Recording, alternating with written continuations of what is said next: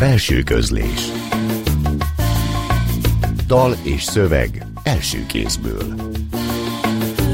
A szerkesztő Pályi Márk. Belső közlés.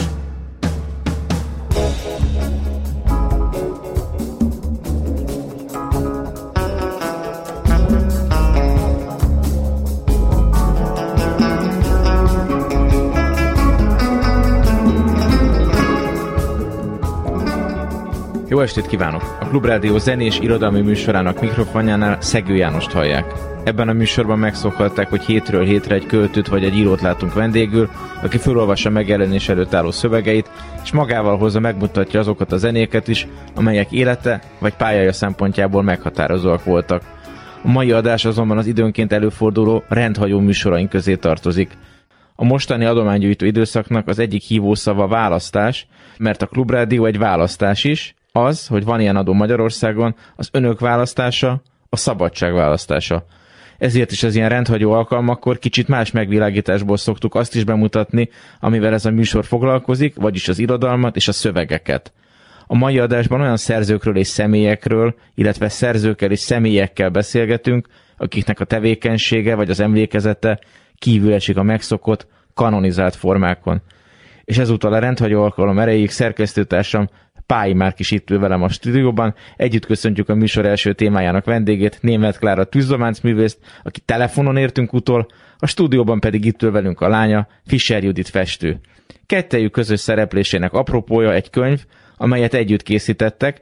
Németh Klára életének fragmentumait eleveníti meg a Nem akáclombos című kötet, és Fischer Judit illusztrálta. Ez a könyv nem egy hagyományos emlékirat, nem csak ezért, mert nem összefüggő mesélésről van szó, hanem fragmentumokból áll, ennyiben kicsit Cseh Tamás Levél nővéremnek albumára is hasonlít, csak ott ugye a jelenről szól, itt pedig az egész életéről, hanem amiatt sem egészen hagyományos, hogy kvázi versorokba van tördelve, ettől egy kicsit tényleg líraivá válik a szöveg. Hamarosan fogunk belőle részleteket is hallani. Először azt szeretnénk kérdezni, hogy hogyan született meg ennek a formának, és egyetlen ennek a műnek az ötlete? Nem voltam sose ilyen emlékezős ember, hanem mindig voltak feladataim, meg terveim, meg céljaim, és így dolgozni szerettem, tehát így létrehozni dolgokat, mindig kitaláltam valamit, amit megcsináltam, de aztán 35 évig éltünk körülbelül a Fischer György szobrásszal együtt, és a halála után jöttek olyan feladatok, olyan alkalmak, amikor végig kellett gondolni az ő munkásságát. Fischer album készült, emlékkiállítás,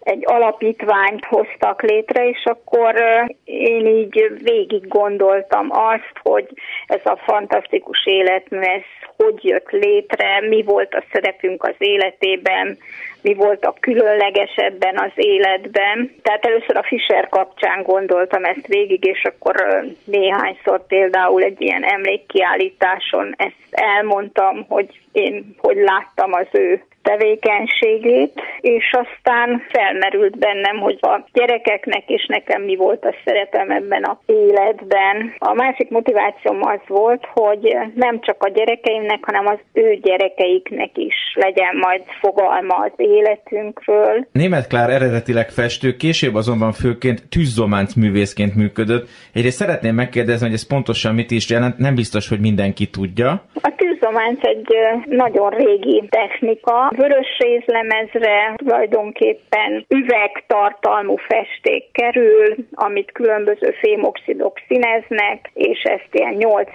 000 fok között égeti ki az ember a kemencében. Főleg ékszereket készítettek ezzel a technikával sokáig, én képzománcként szerettem volna ezt használni, és mivel hosszú ideig akvarelleztem, ezt az akvarellszerű festésmódot gyakoroltam a zománcaimon is, hogy a színeknek ilyen finom áttűnései legyenek. Eleinte ez volt a tervem, hogy magának a zománcnak a keménységét és ragyogását valamivel oldjam Amikor ezeket a képeket már kicsit meguntam, mert volt egy időszak, amikor 14 galériának készítettem zováncokat. Arra gondoltam, hogy teljesen változtatok az elképzeléseimen, és betűket kezdtem el, különböző betűtípusokból válogattam szép betűformákat, amiket használtam fel, illetve szövegeket raktam össze belőle. Ebbe betársult egy kiállítás erejéig Szálinger Balázs,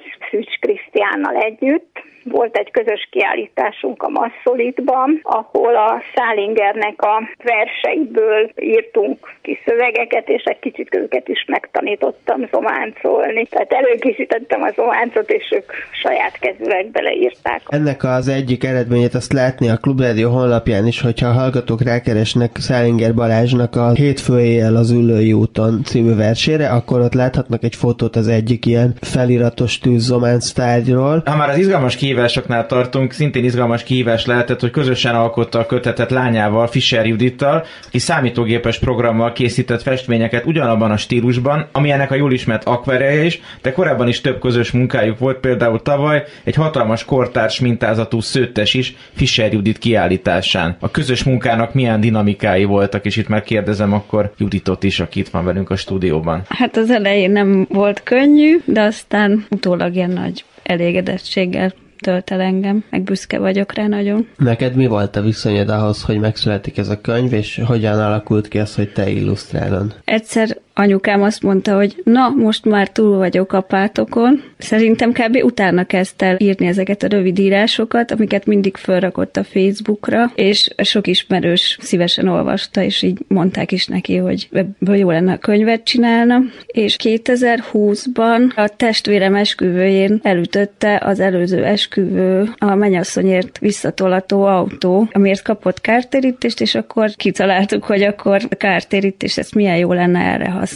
Ez is ilyen nagyon performatív jelentősége van számomra legalábbis, ahogy ezt te mondod, hogy egy ilyen balesetből származó kártérítésből keletkezik a könyvnek a technikai vetülete, és kicsit ezzel kapcsolatban tennék föl még egy kérdést. Ugye a könyvnek a nagy része az Zala megyébe, Zalaegerszegen, annak a környékén játszódik, ott éltek legtöbb időt, és volt egyszer egy olyan közös installációjuk Németh Klárának és Fischer Juditnak, amiben macskaalomtortát készítettek és szolgáltak föl Zalaegerszegen, és nekem az volt a benyomásom, amikor láttam erről jóval később tudósítást, meg képet, hogy ez a Zalaegerszeg ennek a rendezvénynek a fényében egy ilyen New York-i magasságba tűnt föl nekem, hogy ez egy olyan hely, ahol ilyen dolgok történnek, közben meg valójában nyilván ott néhány ember van, aki ilyen módon gondolkodik, és hogy ezért azt szeretném megkérdezni, hogy milyen úgy élni le egy művész életet egy ilyen vidéki városban, hogy sikerülhet ott az inger gazdagságot belevinni a környezetbe, tehát adni a környezetnek, vagy most akármilyen rosszul is hangzik, de valamilyen fajta ingerszegénység az inkább nehezíti ott ezt a fajta létezést. Eléggé ingerszegény volt a környezet, bár amikor mi oda költöztünk, akkor éppen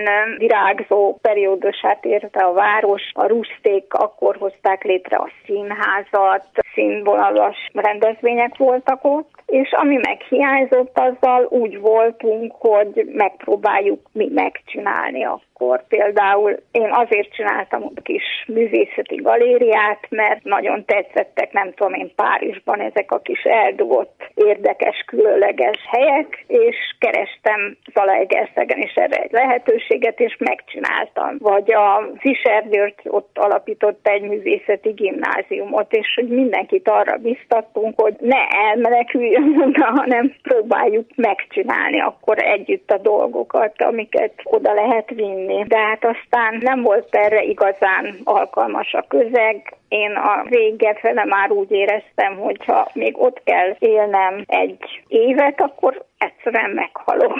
Tehát egy idő után már nem tudtam magamból pótolni ezt a hiányt. Azok, akiket megpróbáltunk inspirálni, és értek el eredményt, azok el is mentek a városból. Tehát tényleg nagyon szűk ez a közeg, ami Zalaegerszegen ilyen New York-i hangulatot tud idézni. Mielőtt folytatjuk a beszélgetést, hallgassunk meg néhány részletet a Nem akáclombos című kötetből. Grisnik Petra színművésznő előadásában. Trónörökös. Szüleim sokáig nem merik kockáztatni, hogy újra valami lánygyerekkel lepje meg őket a gólya. 6 év telik el, mire megérkezik az öcsém, Laci. A trónörökös. Vigyáznom kell rá, vinnem a táskáját az iskolába. Ha baja esik, az én hibám, mert én vagyok a nagyobb. Ő még nem tud dolgozni. Én már elég nagy vagyok. Pécsről matchboxokat, banánt hozok neki. Később bakeliteket, könyveket. Kedves fiú, nincs bajunk egymással. A férjem imponál neki. Hordja a kordzakóját, tarisznyáját. A zeneművészetire nem veszik fel. Tanárképzőre sem sikerül bejuttatni. Fogtechnikusnak tanul. Egyre komolyabb műhelye lesz, szinte művészetnek tekinti a szakmáját. Zenét komponáltat a bemutatkozó diaporámájához. Belekeveredik egy pantomim művész is. Fogpótlások szobrokkal, művészi képeken. A fogtechnika legalább beválik. Értékes anyagokat fogalmaz, szaklapot ad ki, kurzusokat tart. Sopronban él. Elszakadunk egymástól, nem csak a távolság miatt. Szerinte irigylem a sikereit. A pénzt, a házukat, az autókat, utazásokat, a jóborokat. Le sem tagadhatnám, hogy az életemből mindez tényleg kibírhatatlanul hiányzik. Szudáni fiú volt. 16 éves múltam. Évet ismételek Pécsen, ismerős családnál, albérletben. Kedvencük, egy dagadt macska, apucival alszik. Anyám szerint mindenhol, mint macska szagot áraszt. Egy szombaton életemben először elmegyek diszkóba.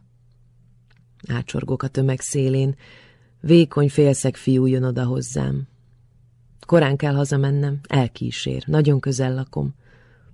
Hetente egyszer beszélünk telefonon a szüleimmel. Beszámolok az iskoláról, és hogy készülök az orvosi egyetem gólyabájára. Izgatottak lesznek. Vegyek magamnak szép ruhát. Ki hívott meg? Mi a neve? A családja? Mondom, szudáni fiú. Még csak egyszer találkoztunk. Apám másnap 230 kilométert utazik, hogy személyesen térítsen észre. Ha négerrel járok, minek néznek az emberek? Mit gondolnak majd rólam a faluban? Itt maradok egy félvérporonttyal. Vessek véget az egésznek, különben kivesznek az iskolából, hazavisznek.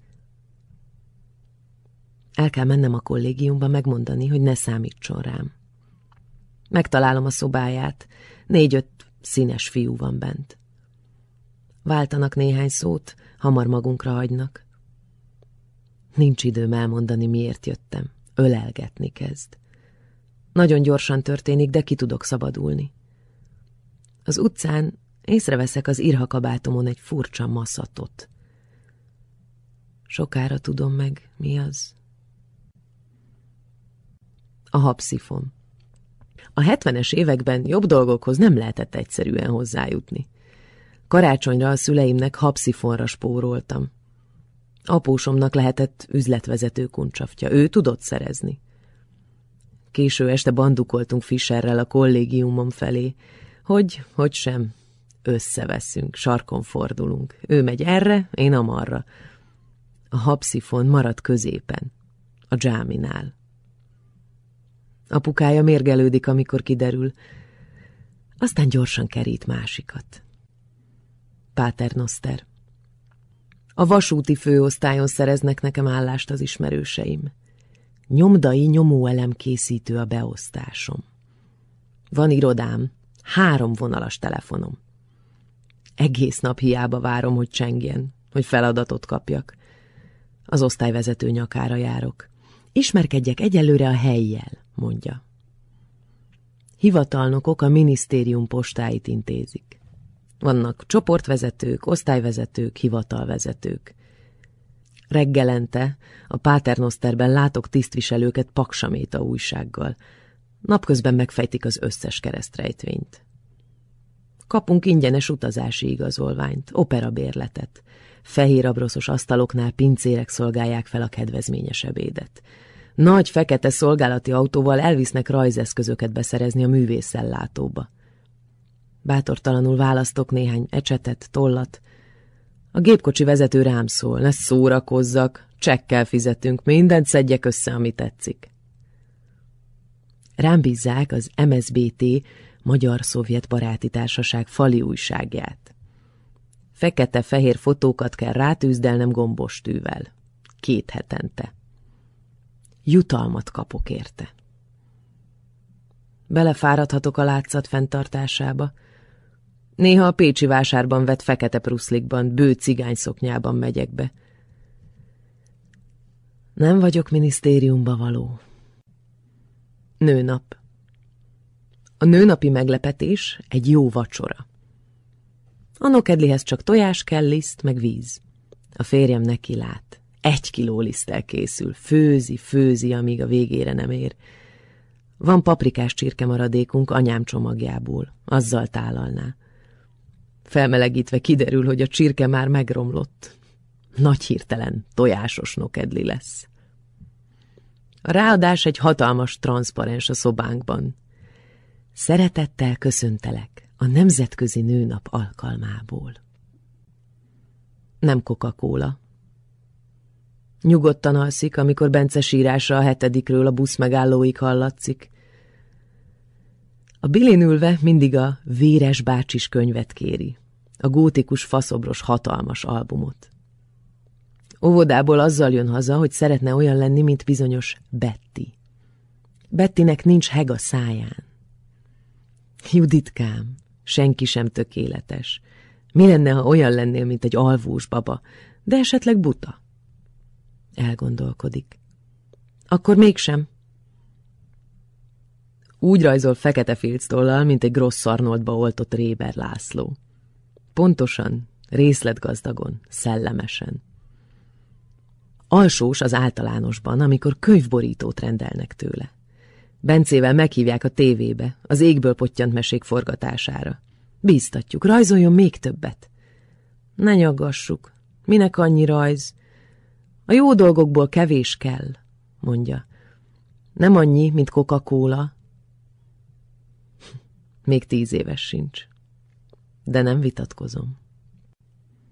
Híres. Anya, te nem akarsz híres lenni? Kérdezi a lányom kiskorában. Dehogy nem. 3-szor olyan híres leszek, mint apa, válaszolom. Először is. Mivel apa híres, oda lesz mindenhová írva, hogy ki a felesége. És az emberek tudni fogják, hogy a felesége cipelte a bronzokat, írta a pályázatokat, műleírásokat, gyűjtötte a pénzt a köztéri szobrokra, mintázás közben néha megmondta, hogy nem stimmel itt vagy ott a forma, tegyene valami bigyót a figura fejére, vagy vágja félbe. Látta a káoszban a rendet, ha kiállítást rendeztek. Gyűjtött szép tárgyakat, például kagylókat, amiket be lehetett vinni rajzórára. Természetesen a gyerekeink is híresek lesznek. Férjem 20 év múlva munkácsi díjat kap. Akkor szólok, mostantól gyúrjunk az én díjaimra, jó? Nem válaszol. Elnézően mosolyog. Szállást kérő róka. Reggelenként autóval viszem a férjem és a gyerekeket iskolába. Délután megyek értük. Ha a férjem is éppen végez, felénk csak biccent. Elindul ellenkező irányba. Várják, nálunk fontosabbak, érdekesebbek. Éjszakába nyúlnak az italozások. Amikor szakkört tartok, Juditot és Bencét azért hazahozza. Van útközben kocsma. Nem kávézó, bisztró, hanem kocsma. Be kell menni. Valaki mindig csatlakozik. Beszélgetnek, a gyerekek unatkoznak. Bence váratlanul megszólal. Szállást kérő róka.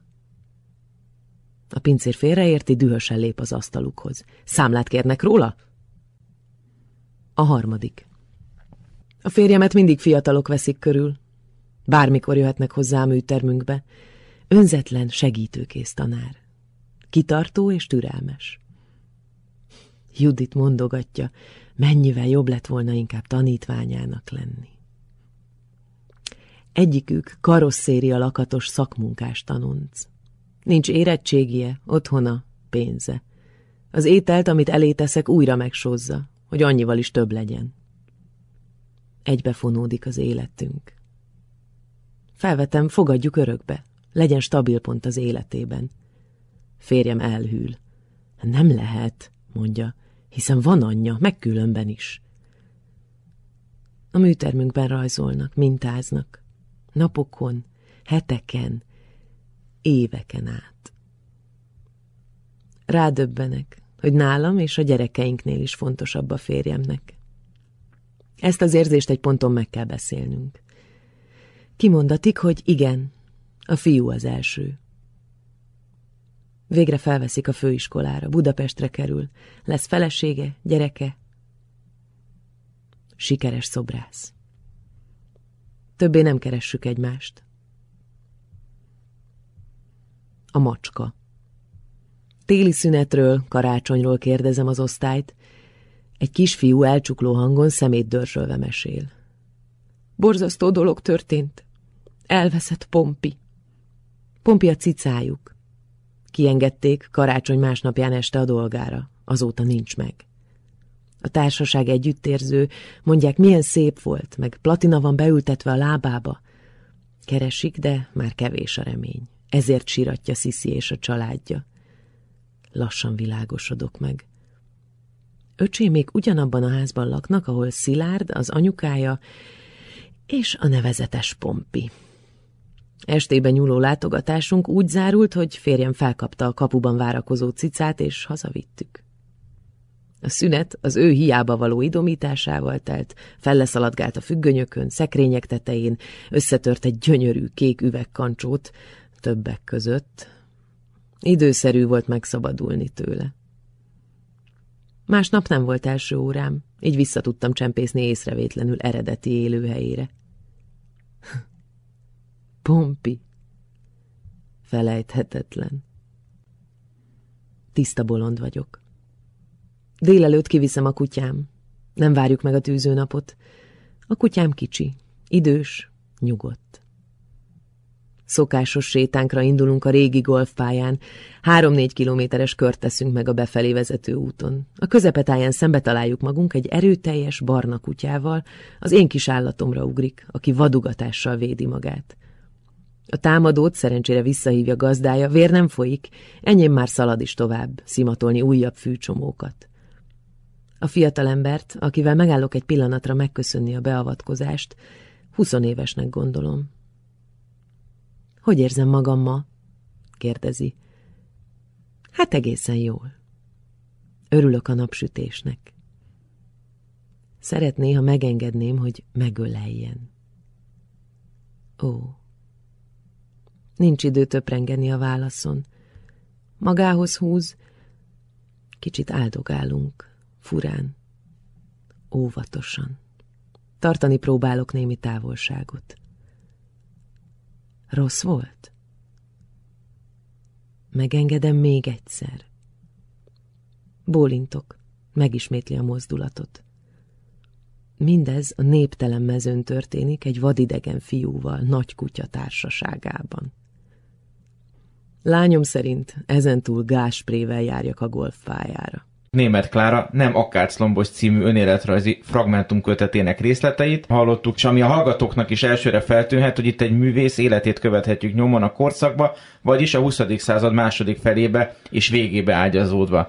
Ez a módszer mennyire volt tudatos választás? Azért is kérdezem, mert van ennek egy erős következménye is az elbeszélő életére. A könyv alapján ugyanis Németh Klára olyannak tűnik föl, aki maximálisan tud élni, mai szóval élve, de valamilyen jól neveltségből kifolyólag ezt mégse teszi, hanem az élete végül is lemondásuk történetévé válik. Ez a jól neveltség persze a nők alárendelődését is jelenti sajnos. Igen, volt olyan olvasója a könyvnek, aki azt mondta, hogy úgy érzi, minthogyha én ezeket a dolgokat úgy elszenvedtem volna. De én egyáltalán nem így gondolom. Az egyik erénye ennek a könyvnek az pont az, hogy nagyon őszintén van benne kimondva minden. Tehát nincsen egy ilyen kép mutatva az embereknek, hogy még milyen egy művész házaspár élete, hanem a viszontagságok, tényleg a nemek egyenlőtlensége, a korszakból fakadó hátrányok is mind megjelennek benne. Volt egy ilyen hátsó gondolatom is, hogy én úgy éreztem, hogy Zalaegerszegen egy kicsit el voltam rejtve,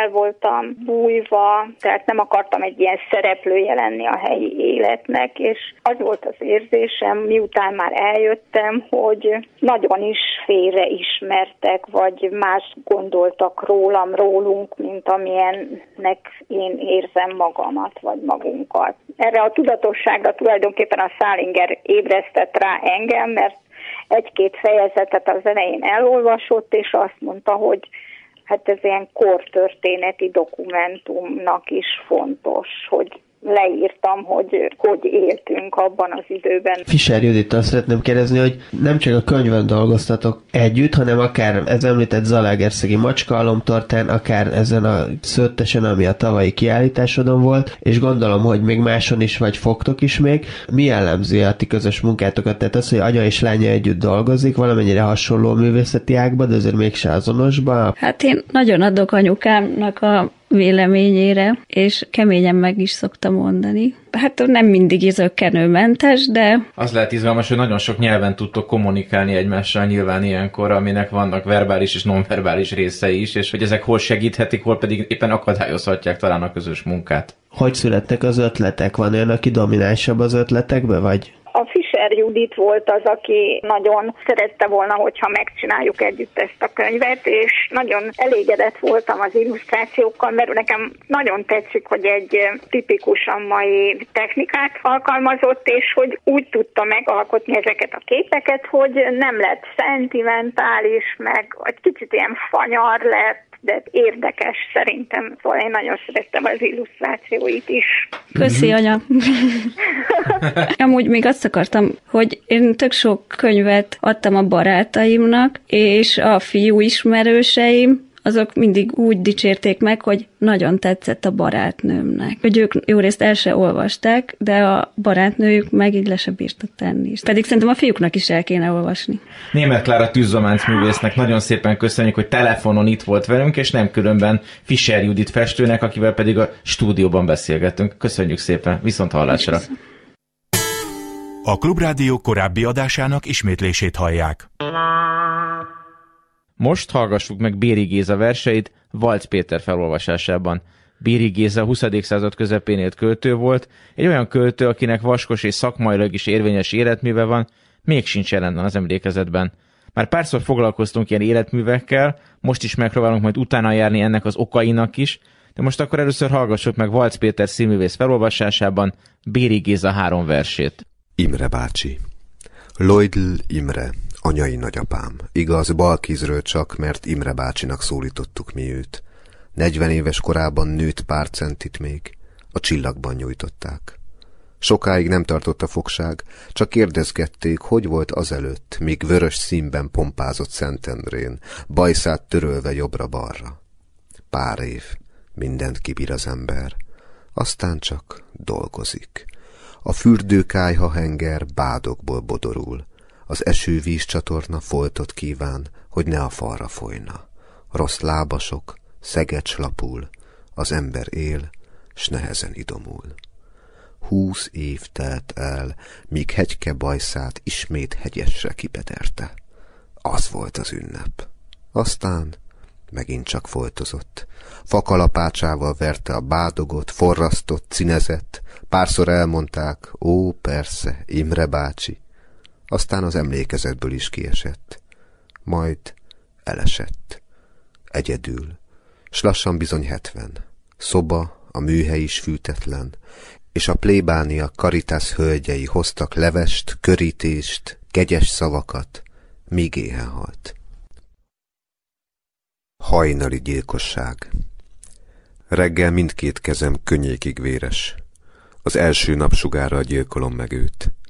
S mert minden álom reggel semmivé lesz, ha feldereng bennem is tompa zajjal, az álom fűző értelem, a hajnal, s megüti homlokom e lázas lüktetőt, az első napsugárral gyilkolom meg őt. De hasztalan döföm sugárlándzsámat szelít szívébe, hiába a vér, mert végtelen, mint tenger, és a bánat lágy hullámokba újra visszatér. És nappal gyászolom, komor napok, csak gyászfákjám, az okos nap lobog, s ha lángján lassan elhamvad az emlék, szétszórom őt, mint lusta szél a pernyét.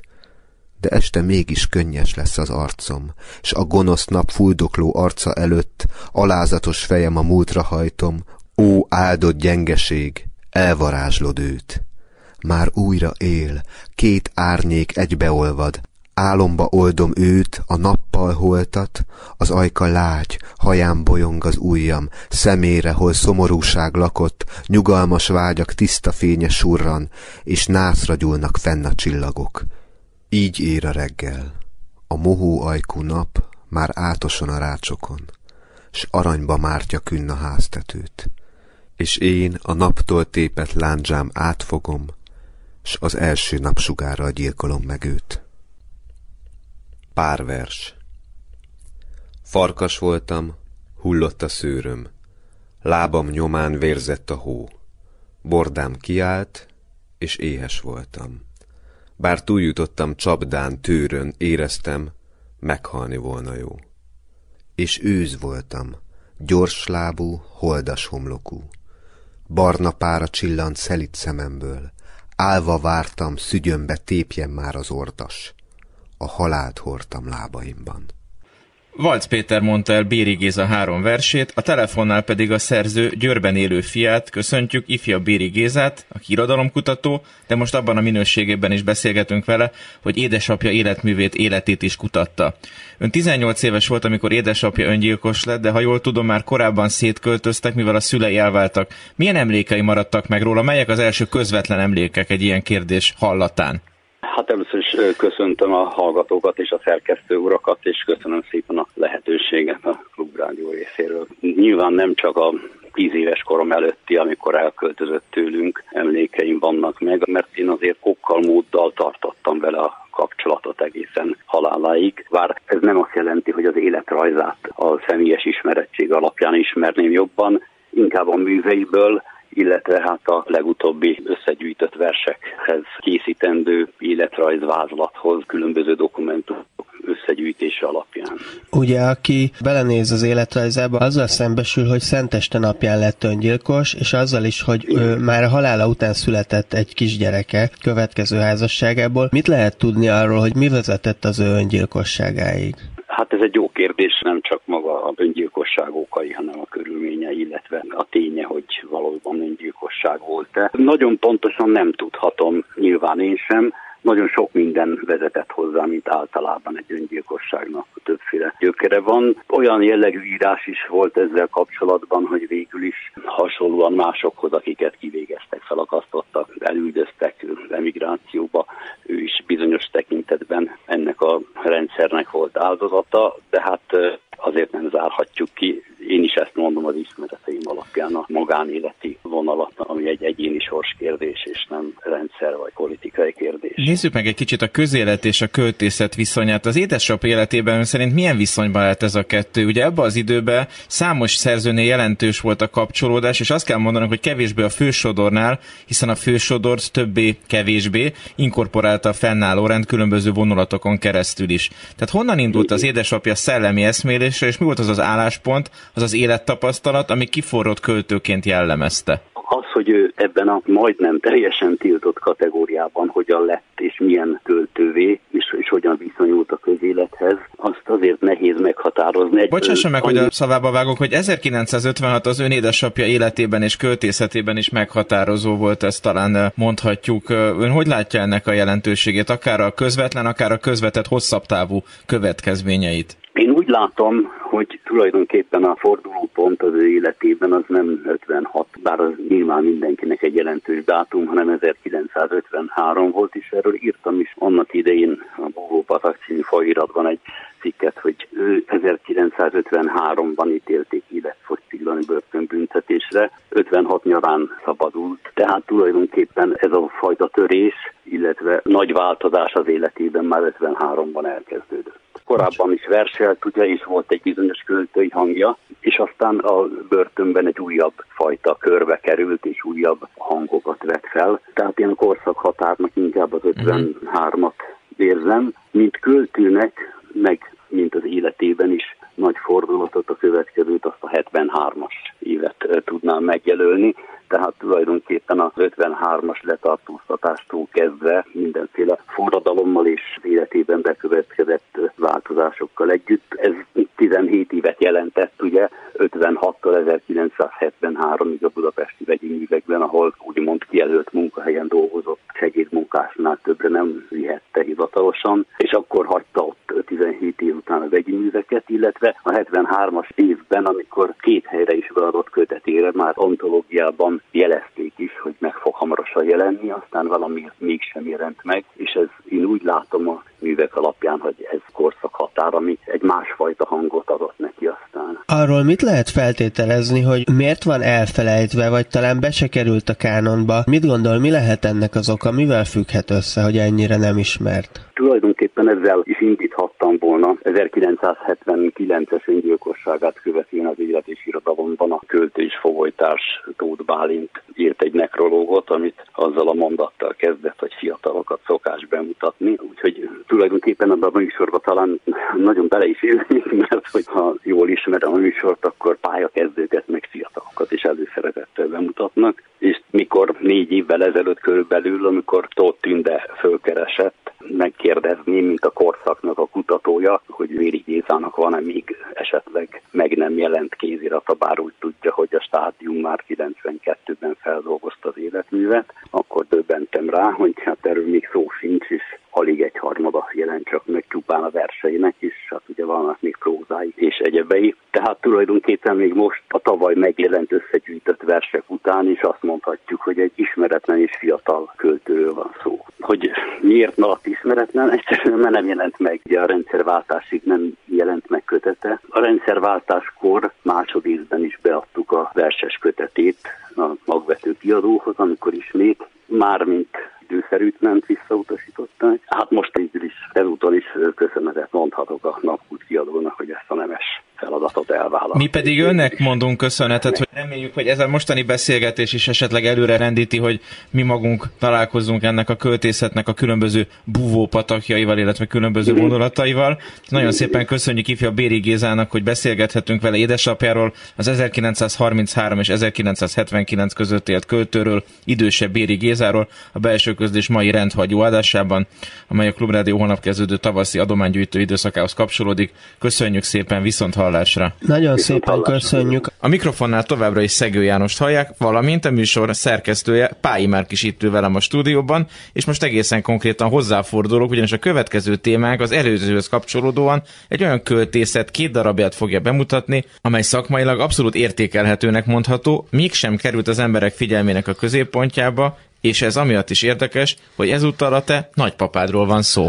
Igen, és hát nyilván gondolkoztam, hogy van-e ennek értelme vagy helye ebbe a műsorba szerepeltetni, de hát nyilván nem valamilyen önközpontúságból gondoltam erre, mert akkor olyasmit is föl tudnék mutatni magam körül, ami tényleg egy jelentős teljesítmény, hanem amiatt gondoltam, pont azért, mert ez nem egy olyan értelembe vett teljesítmény, hanem pont egy olyan idézőjelben mondhatjuk költői életút, ami igazából mellékesen jelent meg az ő életében a tanári pálya mellett, egy ilyen humanista didaxisnak a jegyében tulajdonképpen, és ugye amit föltettem az előző vendégünknek kérdést ifjabb Béri Gézának, hogy mi lehet az oka annak, hogy valaki, aki mondjuk szakmailag igazából teljesen értékelhetőt alkot, de nem annyira lesz érdekes akár az utókor, akár a saját kora számára. Én azt gondolom például itt a saját nagypapámmal kapcsolatban, hogy azért, mert ő szakmailag megfelelő, de egy olyan egyéni hang, megoldás, módszer és annak a mennyiségi megléte az nem volt. És hogy viszont az ilyen adásokban, amiben ezeket a torzóban maradt, meg kifacsart, meg szabálytalan, meg nem kánonba való életműveket is megnézzük, ebbe azt gondoltam, hogy végül is érdemes lehet megmutatni. Azt hiszem a mai adásunk visszatérő tétje a közelség és a távolság kérdése, és ez esetben mondhatjuk-e, hogy te a nagypapád verseit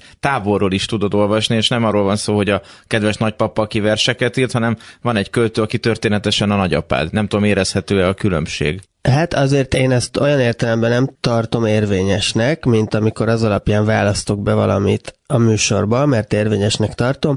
Ezt inkább érdekességként akartam megmutatni, tehát itt azért az a szál, hogy ez hozzám kapcsolódik, ez szerepet játszik, tehát én máskülönben nem találkoztam volna ezekkel a szövegekkel, de mégis olyan kettőt akartam beválasztani vagy megmutatni itt, amiben mégiscsak van valami olyan, amivel más versekbe nem találkoztam, vagy más költészetbe, és ennek ellenére szerintem nem lesz egy egyedi jelentősége, de érdekessége viszont valamennyire van, és hát talán a hallgatóknak ennyiben is. Hogy hát nagyon esetleges ez, hogy tulajdonképpen kiből válik alkotó, kiből nem, ki az, aki szeretne, és tulajdonképpen mégse tud azzá válni, ki az, aki nem szeretne, és valamilyen módon mégis az lesz belőle, és ezekben a rendhagyó adásokban ilyesmikkel is foglalkozunk. És akkor hallgassuk is meg az említett alkotásokat, Németh Emil verseit Egger Géza mondja el.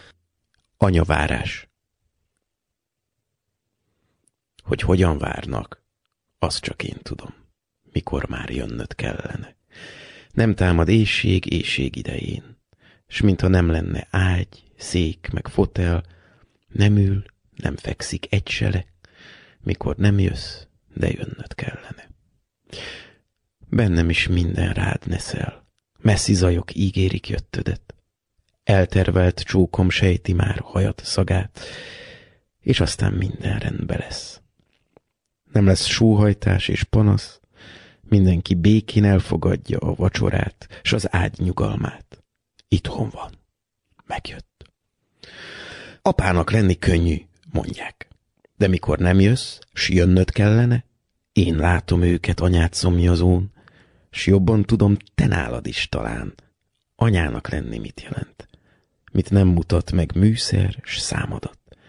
S az apai szív megirigyli benned, gyógyító anyaságodat. A kordobai karddobáló. Kardot dobáltam Kordobában, Kordobában kardot dobáltam, dobáltam Kordobában kardot, dobáltam kardot Kordobában. Fiam fejét körül dobáltam kurta kardokkal Kordobában, piacporondján Kordobában fiam fejét körül dobáltam. Tömegtolongott Kordobában a kardokat mikor dobáltam, fiam fejét piacporondján körül dobáltam Kordobában. Eső esett piacporondján, eső ezüstből Kordobában. Fiam fejét mikor merészen, kurta kardokkal körüldobáltam. Ezüstesőben vérvörös lett, piac porondján Kordobában. Ezüstvörös lett, véresőben. Kardot azóta nem dobáltam. Dobot azóta nem karoltam, vérrel többet nem kordobáztam. Ezüst piac, piros porondján. Fiát ölte a karddobáló.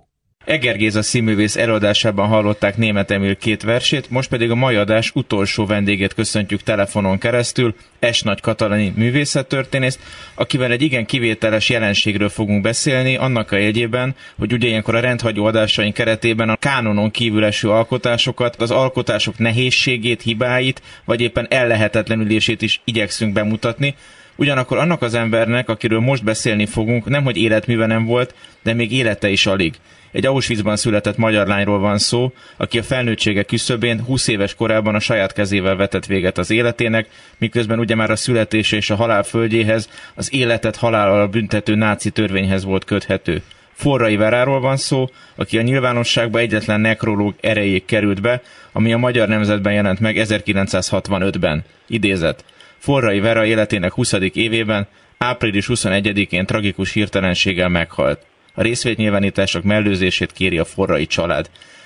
Induljunk onnan, hogy az önök generációjában mit jelentett az, hogy valaki lágerban született, ott, ahol gyakorlatilag lehetetlen életben maradni. Mennyit beszéltek erről? Mi nem beszéltünk erről. Ugye az én korosztályom az a korosztály, amely számára tanúsítva volt a holokauszt és a zsidó kérdés társadalmi szinten is.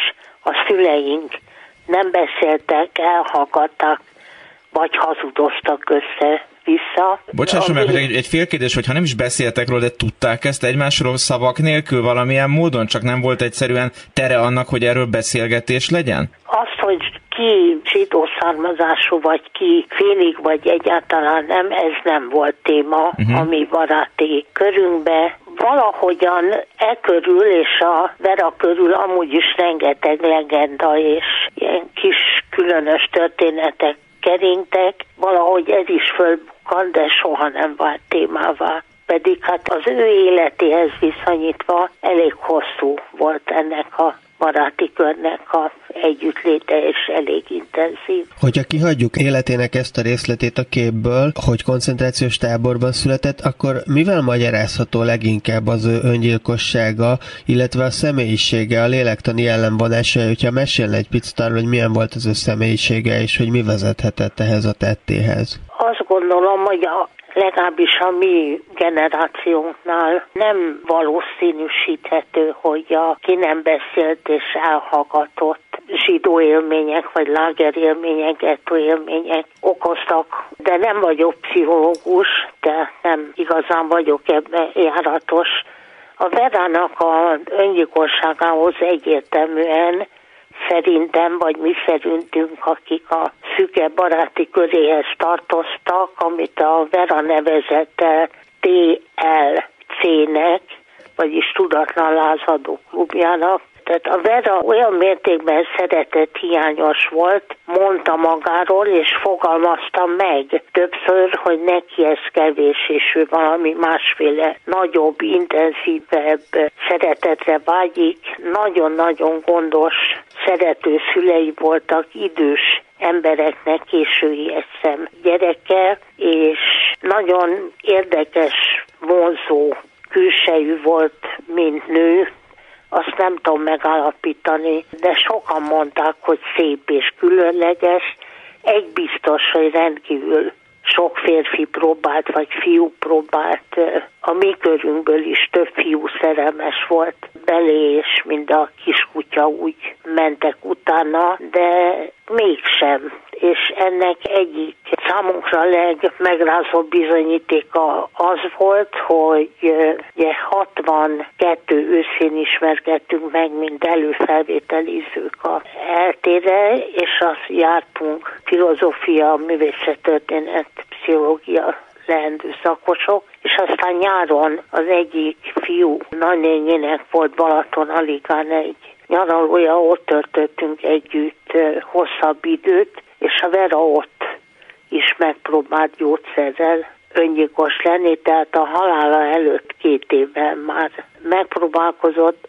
Az egyik fiúnak orvos mamája volt, meg egy leendő klinikus pszichológus is, szóval sikerült kihánytatni, úgyhogy mire Siófokról kijött az orvos, addigra már viszonylag tűrhető állapotban volt fizikailag, de akkor azon a hajnalon, meg azokban az órákban mondta el, hogy tehát a szeretet hiány betegségében szenvedett, miközben egy impulzív, intenzív, nagyon energikus, nagyon feltűnő, nagyon okos.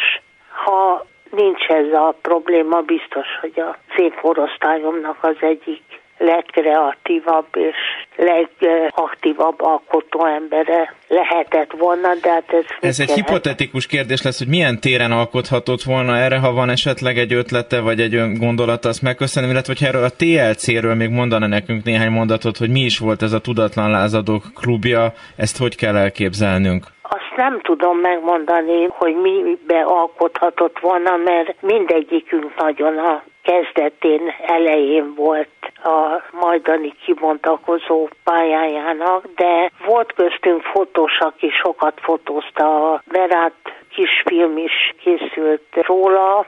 Bele-bele kezdett írásokba, amiket soha nem fejezett be, beleértve a verseket sem. Tehát sok mindent kipróbált aktívabban és odafigyelőbben, de aztán valahogy hamar megunta. Mindnyájan, akik ehhez a TLC-hez tartoztunk, nagyon másmilyenek voltunk, mint a akkori többi leendő, akár értelmiség is, de a Vera közülünk is nagyon kiemelkedett, kivált, másmilyen volt. Ez a másság minden megnyilvánulásában érezhető volt egyébként. És egy olyan embernél, aki ilyen középponti szerepet tölt be tulajdonképpen a környezetében, ott mi az ő utóélete, az emlékezete? Most már ugye több mint 55 év eltelt a halála óta. 57, igen. Igen. Hogy milyen volt a közvetlen utóélete, és milyen azóta az emlékezete?